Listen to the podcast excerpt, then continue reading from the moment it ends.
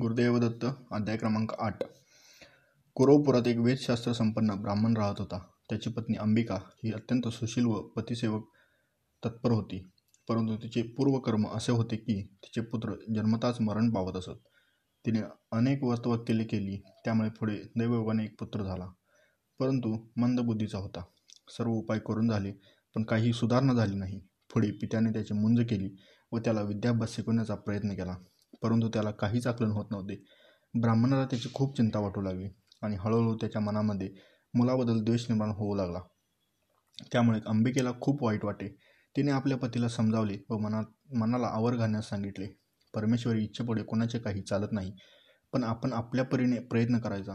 पुढे त्या ब्राह्मणाचे देह देहावसान झाले. त्यामुळे अंबिका आणखीनच दुःखी झाली. दारिद्र्य दुःखापोटी भीक मागून पोट भरण्याची वेळ आली. आजूबाजूचे लोक उघडपणे मुलाची निंदा करू लागले. पुढे त्या मुलाला जग जननिंदा असह्य होऊन तो आपल्या आईला म्हणाला मी तुझा मुलगा असून तुला पोसू शकत नाही. माझी लोक माझी निंदा करतात. तेव्हा मी अरण्यात निघून जातो. मुलाचे बोलणे ऐकून अंबिकेला खूप वाईट वाटले.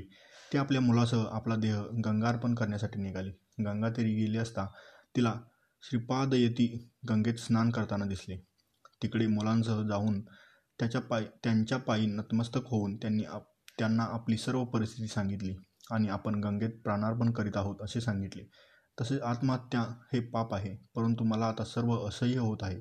तरी आपण आम्हाला तारावे अशी तिने श्रीपादयतींना विनंती केली. तेव्हा श्रीपादयतींनी तिचे सांत्वन केले. त्यांनी तिला शनिवारी प्रदोष असता शिवपूजा करण्यास सांगितले. या पूजेचे महात्म्य तिला पटावे म्हणून पुढील कथा सांगितली. राजा चंद्रसेन व त्याचा मित्र मणिभद्र यांच्याजवळ शंकराने दिला परिसराचा गुण असलेला चिंतामणी होता.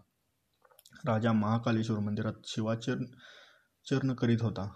तेथील पूजा पाहून काही गवळ्यांच्या मुलांनी दगड मांडून शिवभक्तीने शिवपूजा आरंभली. सायंकाळ झाली तशी सर्व मुले घरी निघून गेली. परंतु एक मुलगा तसाच डोळे मिटून शिव आराधना करीत बसला. रात्र होताच त्या मुलाची माता तिथे आली व सर्व पूजा उधवून देऊन मुलाला मारत घरी घेऊन गेली. मुलगा रडू लागला व त्यातच दुःख वेगाने बेशुद्ध पडला. त्याच्या भक्तीने शिवशंकर प्रसन्न झाले. त्यांनी मुलाला दर्शन दिले व एक रत्नजडीत देवालय तिथे उभं केले. त्याला वरदान दिले व त्याच्या सांगण्यावरून त्याच्या आईला क्षमा केली आणि तिच्या वंशात नारायणाचा अवतार होईल असा वर दिला. कारण तिला प्रदोष समयीची पूजा दृष्टीस पडली होती. श्रीपादयंतीनं ब्राह्मण स्त्रीला शनी प्रदोष समयी शंकराची पूजा केल्यास तुझ्या काळात तुझ्या कुळात माझ्यासारखा पुत्र होईल असा आशीर्वाद दिला. त्यांनी तिच्या मुलाच्या मस्तकावर हात ठेवून त्याला महाज्ञानी केले. अंबिका श्रीपादयंतीना म्हणाली माझ्या पूर्ण पुण्याईमुळे मला आपले दर्शन झाले. आपण सांगितल्याप्रमाणे मी आपलीच प्रदोषसमयी पूजा करीन असा निश्चय केला आहे. त्याचप्रमाणे तिने केली व तिची पूजा सफल झाली आणि तिचा पुत्र महाज्ञानी व वेदसंपन्न झाला. सर्वांना तो श्रेष्ठ व पूज्य वाटू लागला. अशा प्रकारे त्या पतिपत्नीवर गुरु गुरुकृपा झाली. गुरुदेव दत्त